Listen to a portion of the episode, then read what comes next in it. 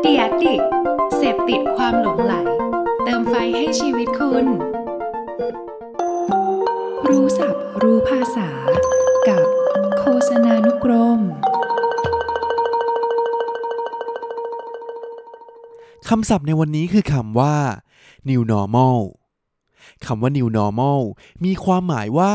พฤติกรรมใหม่ ๆ ที่จะกลายเป็นเรื่องปกติ โดยผู้ที่คิดค้นคำว่า new normal คือบิลกรอสผู้ก่อตั้งบริษัทบริหารสินทรัพย์ชาวอเมริกัน ที่นิยามคำนี้ขึ้นมา เพื่อใช้อธิบายพฤติกรรมที่จะเปลี่ยนไปของผู้คน หลังจากการเกิดวิกฤตเศรษฐกิจแฮมเบอร์เกอร์ในสหรัฐเมื่อปี 2007 ซึ่งกลับมานิยมอีกครั้ง หลังจากวิกฤตไวรัสโควิด -19 ในปี 2020 นี้ ดังนั้นคำว่า new normal จึงเป็นคำที่ใช้เรียกพฤติกรรมใหม่ ๆ ของผู้คน ที่จะเกิดขึ้นและกลายเป็นความปกติใหม่ หลังจากที่เหตุการณ์วิกฤตต่างๆ ได้ผ่านไป เช่น พฤติกรรมการใส่หน้ากากอนามัย หลังจากโควิด -19 เป็นต้น